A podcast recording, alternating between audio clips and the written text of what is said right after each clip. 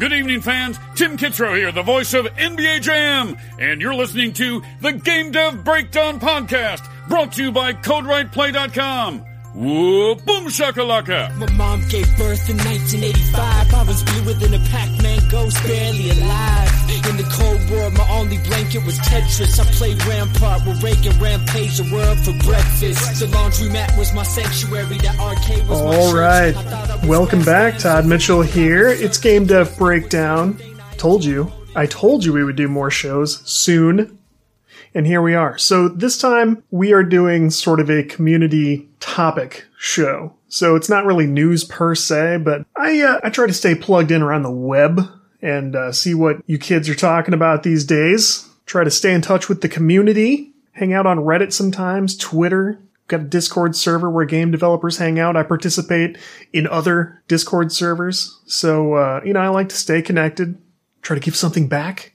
Pay no attention to the fact that I run a podcast that all those people could be listening to. So, no, it's not about that. This topic came up, and it was one that has never really come up on the podcast. So, supporting your game, I'm talking about providing like customer support, tech support, once you've launched a game, whether it be in the mobile store or on Steam, something like that. Now, if you know a little bit about my background, you know that I have released a game in the past, and it was an educational mobile game for kids, like young kids, learning letters and numbers, that age. So I haven't had to do as much of this as I thought. You might hear that and think, okay, you've done more of this than anyone. First of all, children can't write emails, so that's no problem. And parents were not as needy as I thought they might be. I mean, that's a credit to them. So I didn't have to do much support after my game. However, I have about 15 years of professional software experience outside games. That has included time in QA. That has included several jobs where I was a programmer who had to give support. So, there have been a couple versions of this. I've worked in an office with other contractors where people would email us and call us and go, I wish the software would do this. And we would say, okay, send us an email, detail out those requirements. And then with that record of that, we can work that into our development plan, allocate resources to that, and we can get that done for you. That was a nice and tidy version of that. Although a couple times I did have people call me on the phone, go, I would like a report that does the following. And I would go, okay, great. Put that in an email. Explain how you want it to work, whatever. I can take that to my manager and we can get that done for you. He goes, no, I'm not going to do that. Like, dude, what? I need it in an email, so there's a record of this. He goes, I don't have time. I said, no, sir, I don't think you understand. If you don't send an email, we can't do it. He goes, well, I guess don't worry about it. And we didn't do it. I'm not going back and this guy called and he wanted me to. No, forget it. You've got time. Stay at work an extra 15 seconds today if you need to. Anyway, the other version of this I've done is I've worked as a software developer, like a specialized software programmer who these were both retail stores that I worked for their corporate offices. We would have to take calls from people or somebody would just walk over to our desk. These people were in-house that we were supporting, and they would come to me for stuff like, I can't get my phone to work. I swear to you, at a .NET development job, I've had to stop what I was doing, get one of those networking phone board punch tools and go repunch telephone wires. I had no idea what I was doing, but my manager showed me one time. He's like, sometimes we have to do this. I'm like, why?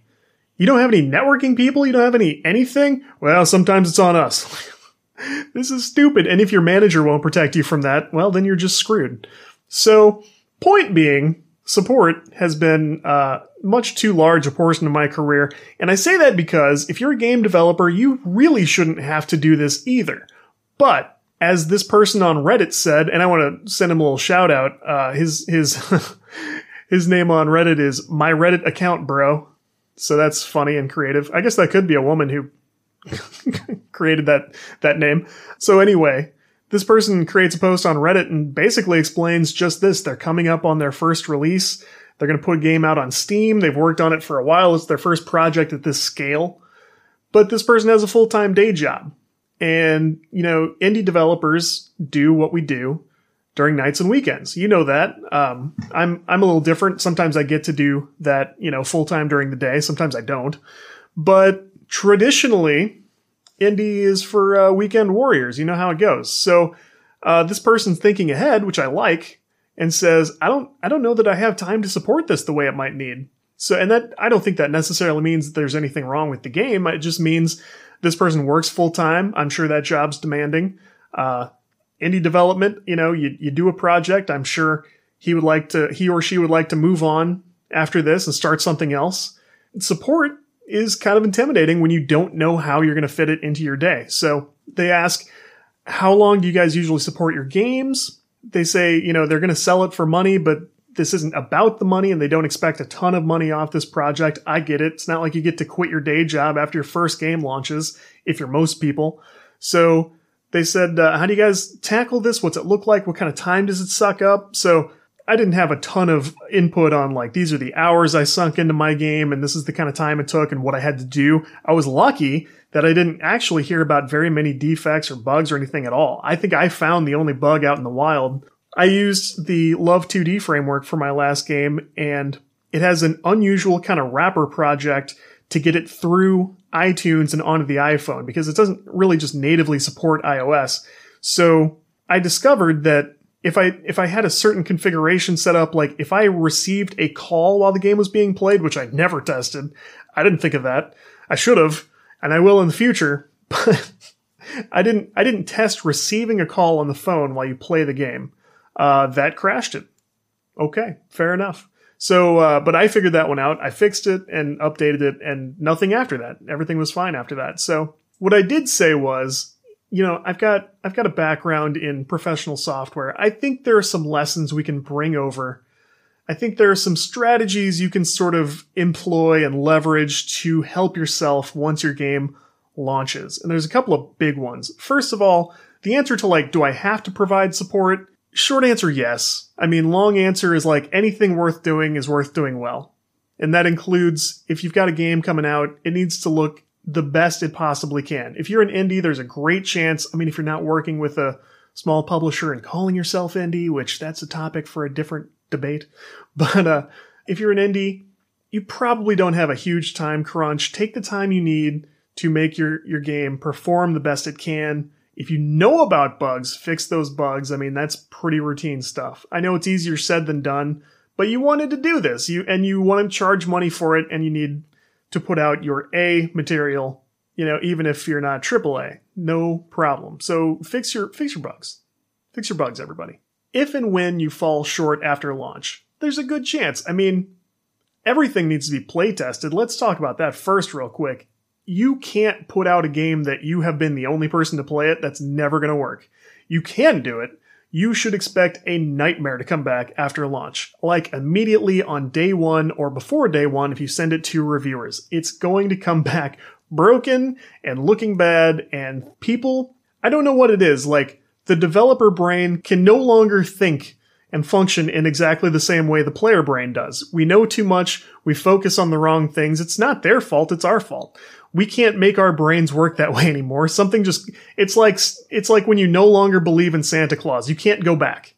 You can't go back, and you'll never be able to catch all the bugs that players will catch. So you need players, and you need non-developer players. It's a good thing.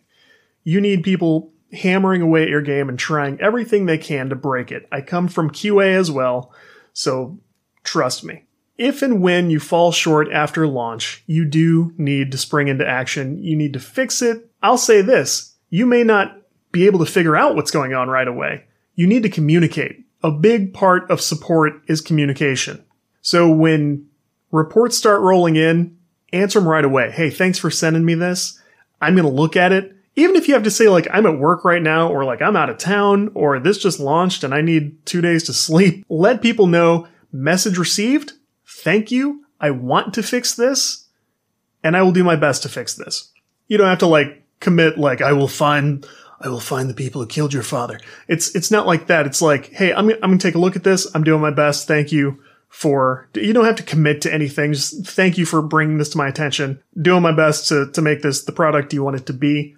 You know, you don't necessarily have to commit to get. I don't think you need to commit to getting back to somebody, But thanks. I've got it. Wrote it down. Thank you so much. So you do need to spring into action, though. And it's going to be tempting to get that. You may not have even closed your editor yet. You're going to jump back in the code base, go, here it is, burp, burp, burp, fix and patch.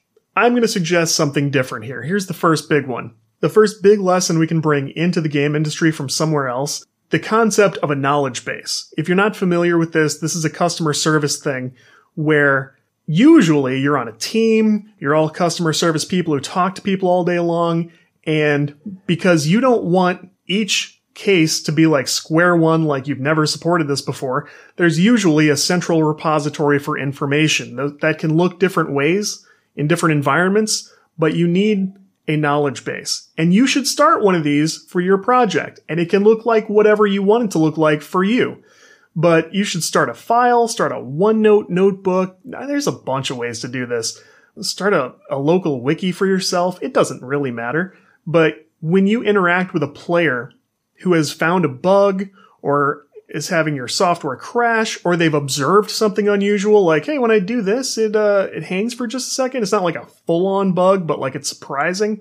When you interact with people and have those conversations, don't just rush to the code base and hammer it out and fix a patch and move on and forget about it. Start a file. Make a record of that and add your own notes, anything you discover in the code. This sounds like more work, and really it is, but over time it's going to decrease that amount of work, right? Because otherwise you're that new customer support person on day one.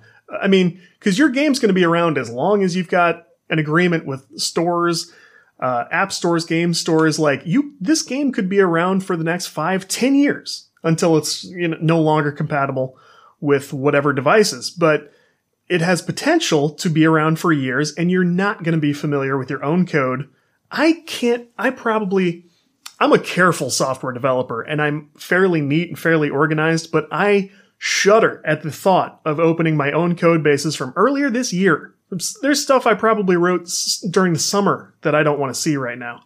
It happens fast. I mean, we've talked about that one before, but definitely add notes as you fix stuff, add notes that you figure out. I would suggest you put this on your marketing site. Like, you've definitely got to, if you listen to me and believe any word I've ever said, you will have a website for your game, especially if you're charging money for it. You've got to, I think you have to have a website just to put stuff on the iOS store. I mean, you've got to have some kind of URL.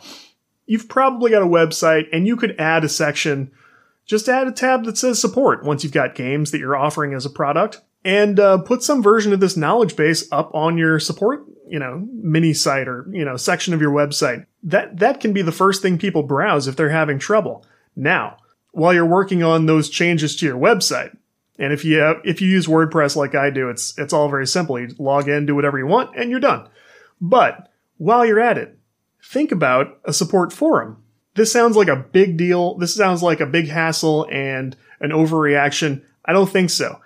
If you use WordPress like I do, you can start a forum in a few minutes. If I thought it would be active on my side, I'd start one right now for no reason.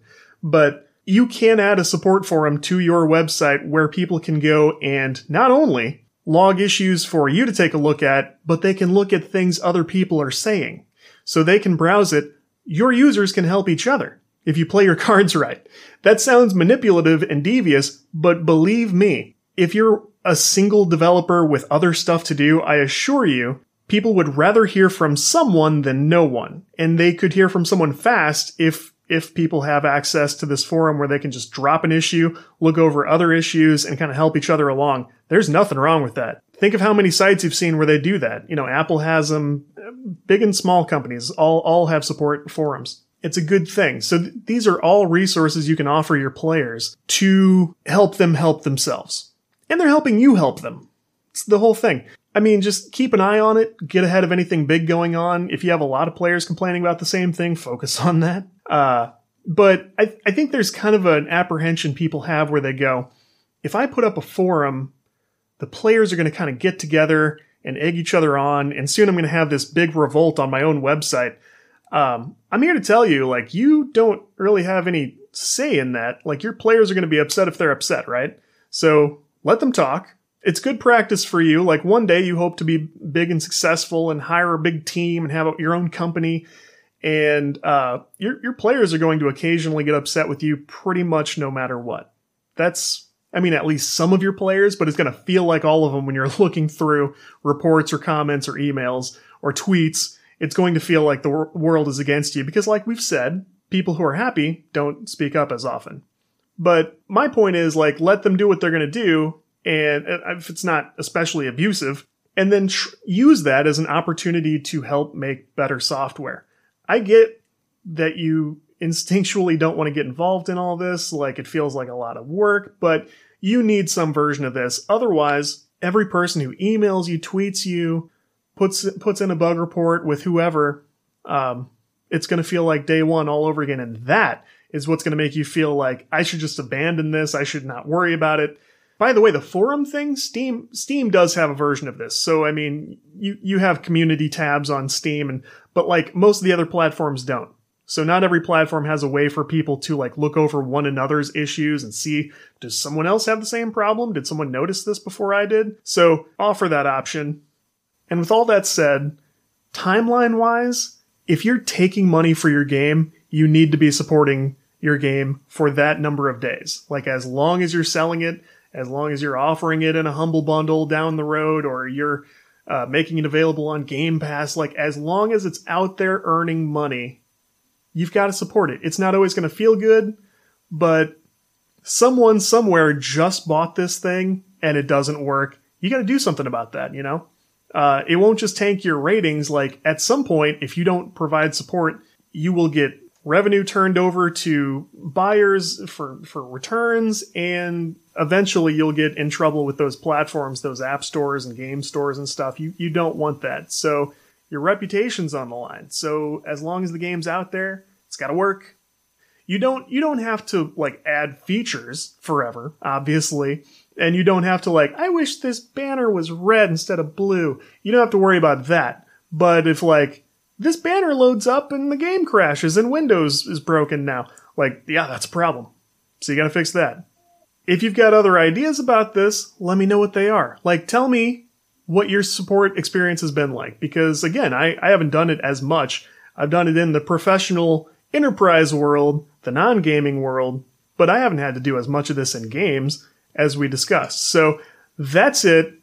Hey, if you enjoy Game Dev Breakdown, I would love if you would subscribe like anywhere you track podcasts or listen to things, subscribe there, drop a rating and review somewhere. Primarily Apple is what people mean when they say this, but there are ways to do this anywhere. Hit that follow button on Spotify. That's a big one. Share it with a friend if you know somebody who's into this stuff.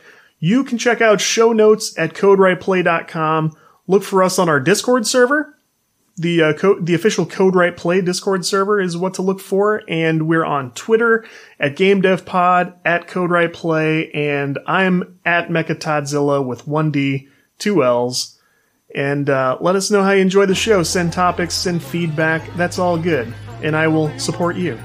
With that, catch you later this week.